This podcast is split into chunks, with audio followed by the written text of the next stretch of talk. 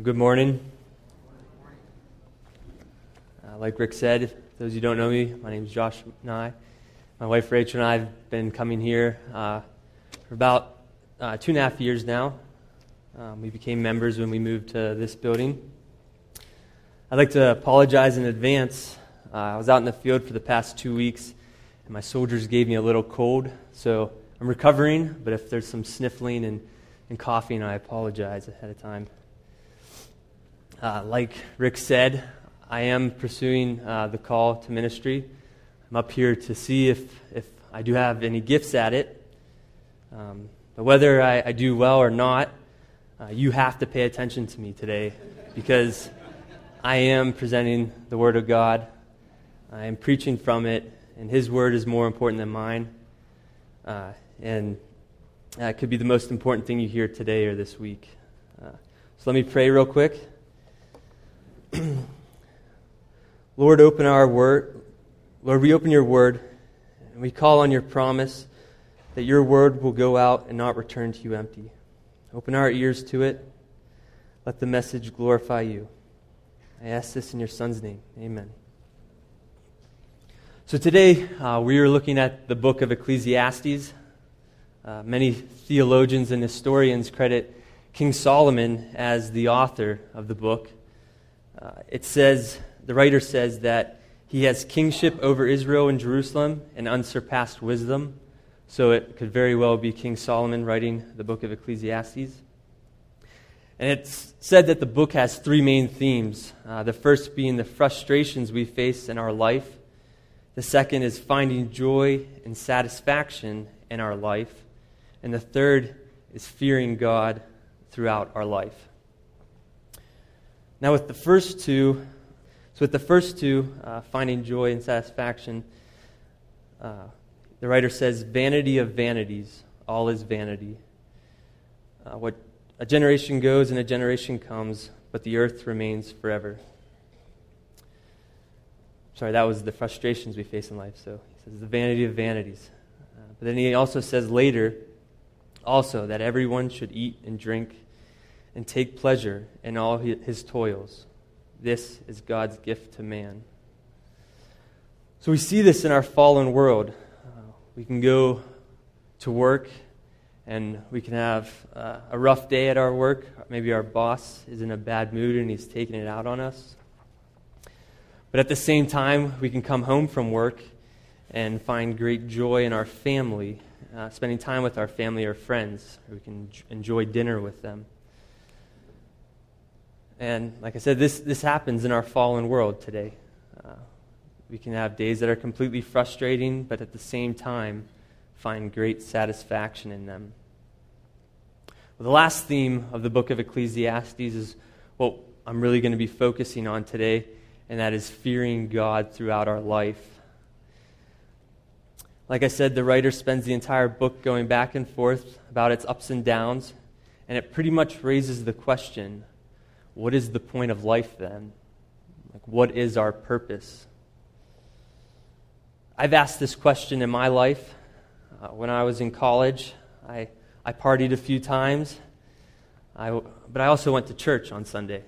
Well, I wasn't as bad as the guys that did drugs, but, you know, I still struggled.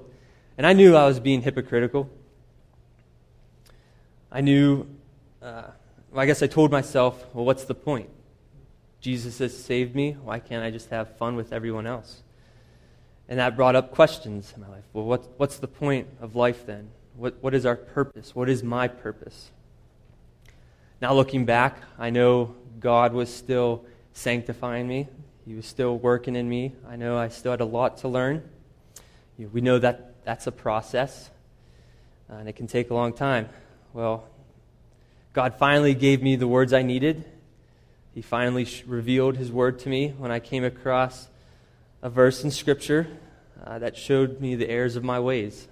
It led me to repentance, um, and I repented of my foolish ways, and that was the conclusion of the book of Ecclesiastes. Like I said, the writer talks about life throughout the book, and he sums it up at the end in chapter 12, verse 13. This will be our text for today. Um, if you want to follow along with me, it's in the bulletin or in your scriptures. It's Ecclesiastes 12:13. So uh, follow along as I read. The end of the matter, all has been heard. Fear God and keep his commandments, for this is the whole duty of man. This is the word of the Lord. So we see in this passage that our duty, our purpose, and our point in life as man is to fear God and keep his commandments. Now let's think about what this truly means. Um, I'm going to split this verse in half. We're going to first look at what it looks like to fear God, and then we're going to look at what it means to keep his commandments. So, the first one, we are to fear God. Why should we fear God? What does it mean to fear God? So, the scriptures tell us that the fear of the Lord is the beginning of wisdom. All those who practice it have good understanding. This is Psalm 111:10. Or in Proverbs 28:14, it says, "Blessed is the one who fears the Lord." So we can see in just these two verses here that fearing the Lord is a wise thing to do, and fearing the Lord can bring blessings. In the Old Testament, in Deuteronomy 10:12, it says, "And now, Israel, what does the Lord your God require of you but to fear the Lord your God, to walk in all of his ways, to love him, to serve the Lord your God with all your heart and with all your soul?" So they were to fear the Lord. And in the New Testament, and Peter, uh, Peter says in 1 Peter 2.17, honor everyone, love the brotherhood, fear God, honor the emperor. So we see that fearing the Lord is something that's commanded in both the New and the Old Testament. So it is for us today. So I want to point out that we should also fear the Lord because of his holy nature. I think there are a lot of churches today in our country that really emphasize God is love. Now, yes, God does love us because of what Christ has done, but God is way more than just love. He's also a holy God that can bring wrath and judgment on the wicked. Uh, the scriptures teach us a lot about God's wrath. In Ezekiel 25 17, it says, I will execute great vengeance on them with wrathful rebukes. Then they will know that I am the Lord when I lay my vengeance upon them. Or again in Romans 1:18, for the wrath of God is revealed from heaven against all ungodliness and unrighteousness of men, who by their unrighteousness surpass the suppress the truth. So, yes, I think this is something that many Christians forget about today. Is how holy our God is. Our, our God is a holy, sovereign God that demands holiness from his people. Luckily for us, we have the Spirit to help us and Christ to make it possible. But now let's look at what fearing God actually looks like. I want to give you two kind of personal examples of what fear can look like in our daily lives. Um, the first example has to do with the Army. Uh, like Rick said, I'm, I am in the Army. Uh, and the first example is in an Army basic training, soldiers fear drill sergeants.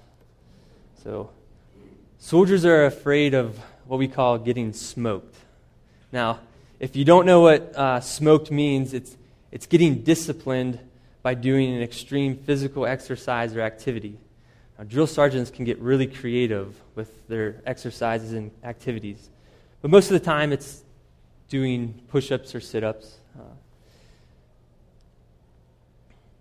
but yes, uh, soldiers feared drill sergeants. They feared getting into trouble because they didn't want to be punished. They had a fear of them. So, my second example is uh, actually my relationship with my high school track coach. His, his name is Coach Katubi. Uh, now, Coach Katubi was a great track coach. He was able to bring out uh, my best performance and work ethic when training and, and competing. And we were actually a really good team for how small we were. Uh, we won numerous titles, and a lot of individuals won uh, big events. And I actually made it to states in two events my senior year. Um, and in track, you pretty much know your place, like if you're going to win or not, based on the times you usually run.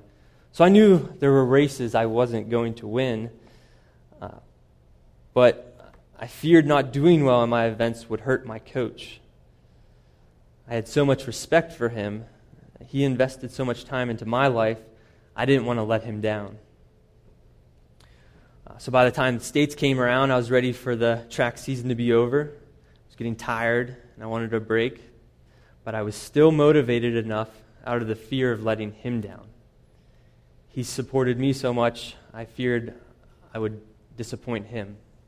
So that's my second example of fear. I don't know if you could tell, but there were two different types of fear in those examples. Soldiers fearing their drill sergeants isn't really the same as me letting down my coach. And this is something we need to think about uh, when we're called to fear God. And Martin Luther uh, saw the difference here. He used two words to show the different types of fear. He used the word servile fear and filial fear. Luther explains that servile fear is the fear a prisoner would have when he could be tortured. This is uh, the fear a soldier would have towards his drill sergeants. Servile fear is more of a dreadful anxiety. Now, think about the implications of having a servile fear towards God. If we had that fear towards God, I think we would constantly have a fear of punishment of our sins. Uh, we can't make it, I don't know about you, but I can't make it through a day without sinning. And uh, we would probably be, you know, we would expect God's wrath at every moment, the punishment of our sins.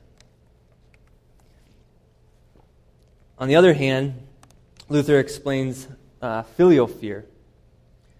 Now, filial fear comes from the Latin, it's drawn from the Latin concept, Latin word, or the concept of family.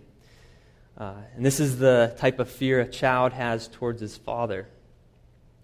The child has tremendous respect for his or her father and doesn't want to uh, displease the father. Uh, he doesn't want to offend the father. He doesn't want to do this out of fear of punishment, uh, but out of fear of displeasing him. It is out of love and respect. And this is the fear I had towards my coach. Now, I want you to think about the implications of having a filial fear towards our God. I'm sure you can guess which type of fear we should have towards our Father in heaven. We should have a filial fear. We should have an intimate fear of God, not a cold fear. Now, I want to make it clear I'm not saying we should have a casual relationship with God. He is not our bro. And I'm not saying we shouldn't fear God's punishment. Hebrews 10:31 says, "It is a fearful thing to fall in the hands of a living God." There are consequences to our sin, even as believers. But yes, we can and we should have a personal relationship with God. We call him Father. We should take our needs to Him. However, like I said, we worship a holy God that deserves the appropriate adoration and respect. I like to look at the book of, book of Job when reflecting on how holy our God is.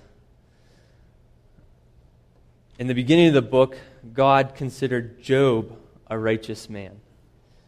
And God allowed Satan to put Job into suffering and Job called on the Lord, questioning why the suffering was happening. And God answered Job, who, are, who is this that darkens my counsels by words without knowledge? Dress your actions like a man. I will question you, and you will make it known to me. He goes on explaining to Job how Job has no right to question a holy being. If you've ever read the last few chapters of the book of Job, God comes off pretty harsh, it sounds like. But when it comes to us questioning God, God has every right to answer us in the same manner he did Job.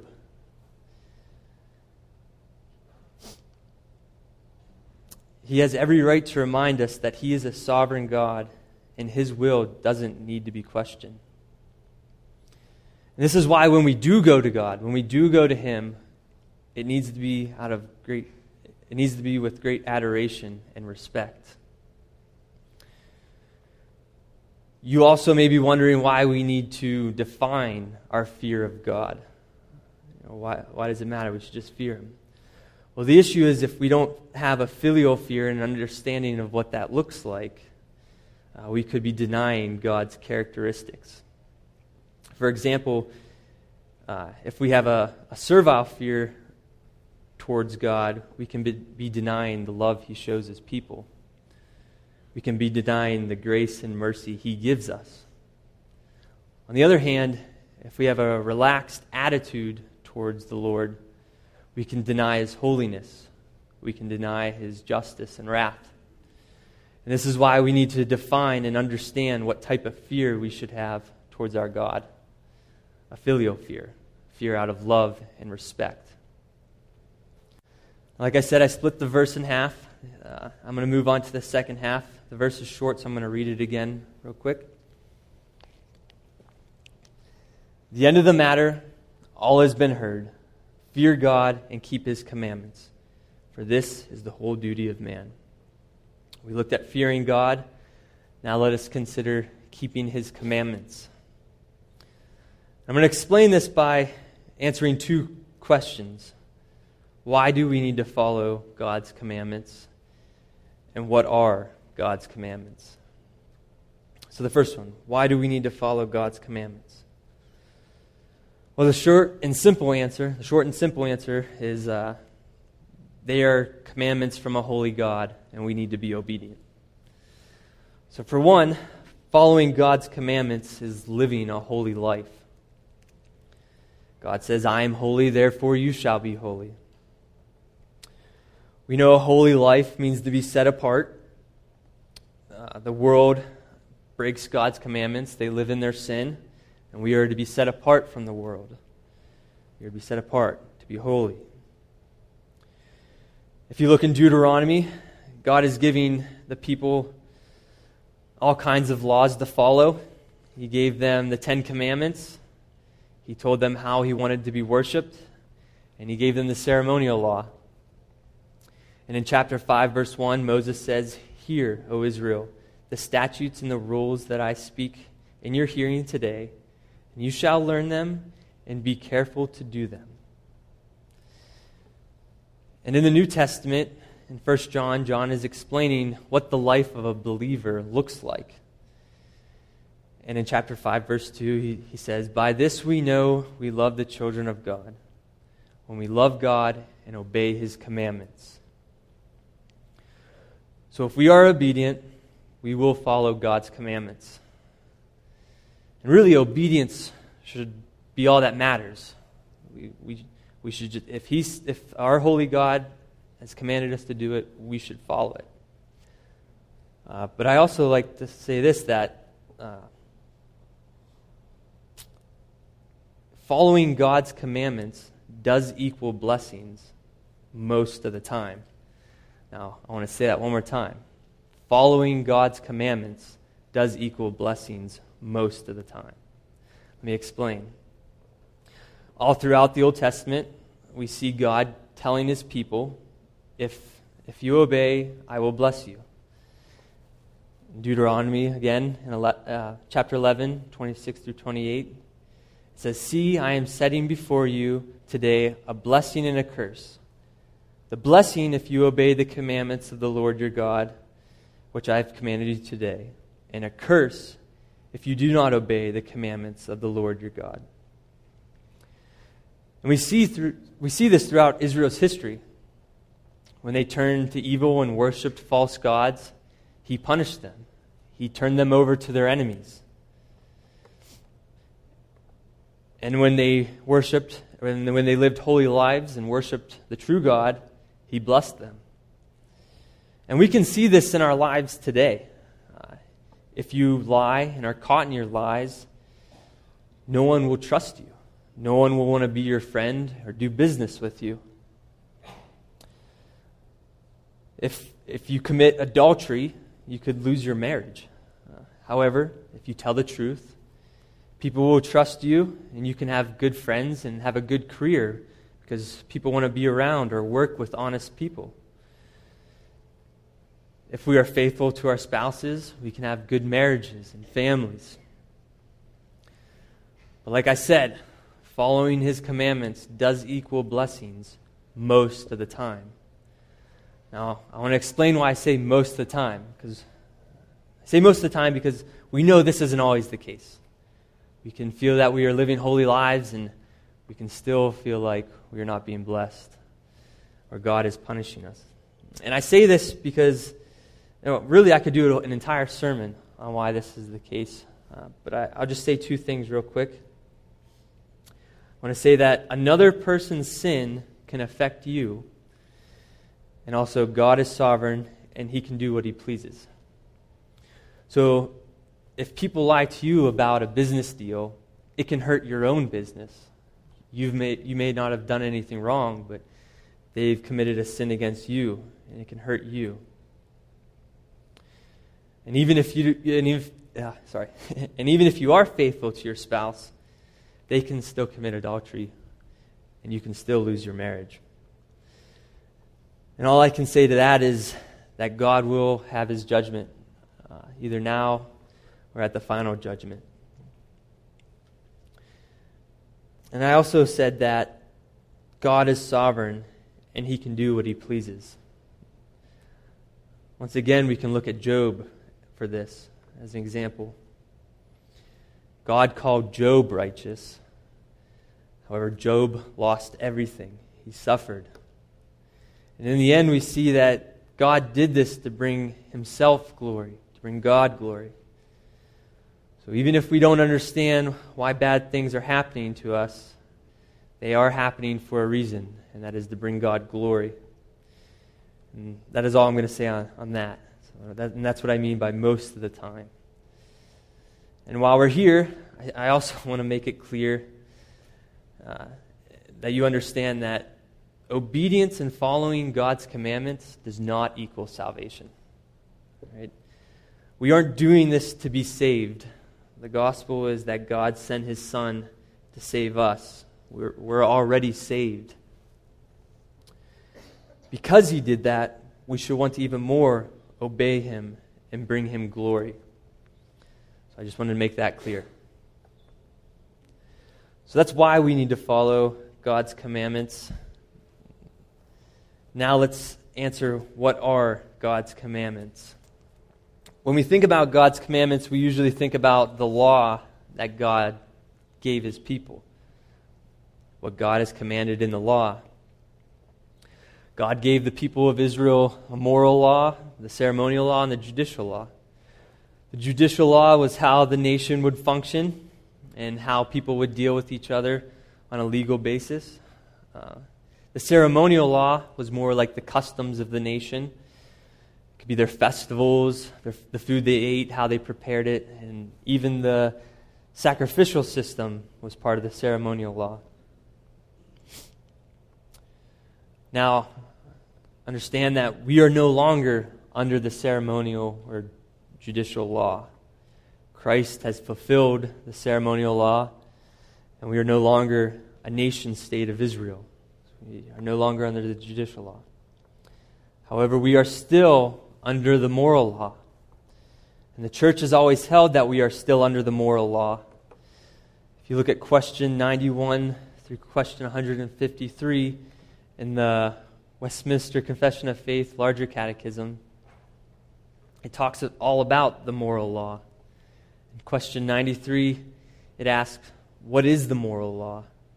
And the answer the moral law is the declaration of the will of God to mankind, the directing and binding everyone to personal, perfect, perpetual conformity and obedience thereunto, and in the frame and disposition of the whole man, soul, and body and in performance of all those duties of holiness and righteousness which he oweth to God and man, promising life upon the fulfilling and threatening death upon the breach of it. And then, if you look at question 90, 98 of the Catechism, the larger Catechism, it says, Where is the moral law summarized? And the answer the moral law is summarized in the Ten Commandments. I would encourage all of you to read this part of the confession. It examines each of the commandments on their own and the duties required of the commandment and things that are forbidden in the commandment. Uh, they, they draw all of these from Scripture, and it's what the church has always held. Let's look at the, the second commandment briefly. It says, Thou shalt not make unto thee any graven images, or any likeness of anything that is in heaven above, or that is in the earth beneath, or that is in the water under the earth. Thou shalt not bow down thyself to them, nor serve them. For I, the Lord your God, am a jealous God. And when the confession asks what is required of the commandment, it says the duties required in the second commandment are the receiving, observing, and keeping pure and entire all such religious worship and ordinances as God has instituted in His Word. And it, it continues on, but I just want to point out that um, we see the commandment isn't just about images, it's also about worship, too. What God has commanded in worship. And this is where you know, the Reformed Church draws its regulative principle of worship. We only do things in public worship as God commanded. And then when it talks about the sins forbidden in the commandment, it says the sins forbidden in the second commandment are all devising, counseling, commanding, using, and anywise approving any religious worship not instituted by God Himself the making and representation of God of all of any of the three persons, either inwardly in our mind or outwardly in any kind of images or likeness of any creature whatsoever. And it also goes on. Um, but I'm, I just want to, I'm trying to show you that the church has always held to a deeper understanding of these commandments than just the surface level of, you shall not make any images. It's not just that, it's, it's deeper than that. There's more to it. Uh, my wife and I were actually uh, recently looking at the eighth commandment, and we were surprised. Uh, you know, the eighth commandment, thou shalt not steal. And we were surprised when the confession stated that injustice and unfaithfulness in contracts between man and man is a form of stealing. That the church has held that, you know, it, you know, being unfaithful in our contracts is a form of stealing. And so think of how many businesses today would fall into that sin. Um, we know the Ten Commandments can be split, uh, not in half, but the first four dealing with our duty towards man, and the last six dealing with, sorry, the first four dealing with our duty towards God, and the last six dealing with our duty towards man. Uh, and really, the, the moral law and the Ten Commandments the moral law slash Ten Commandments, can be summarized in the greatest commandment. And we know that, we hear that in the Gospels. Jesus tells us what the greatest commandment is. Uh, the scribes say, ask him, which commandment is the most important in life? And Jesus says, the most important is, Hear, O Israel, the Lord our God, the Lord is one. You shall love the Lord with all your heart, and with all your soul, and with all your mind, and with all your strength. The second is this you shall love your neighbor as, my, as yourself. And Christ is just pulling a passage from Deuteronomy 6. We have always known that this is the greatest commandment.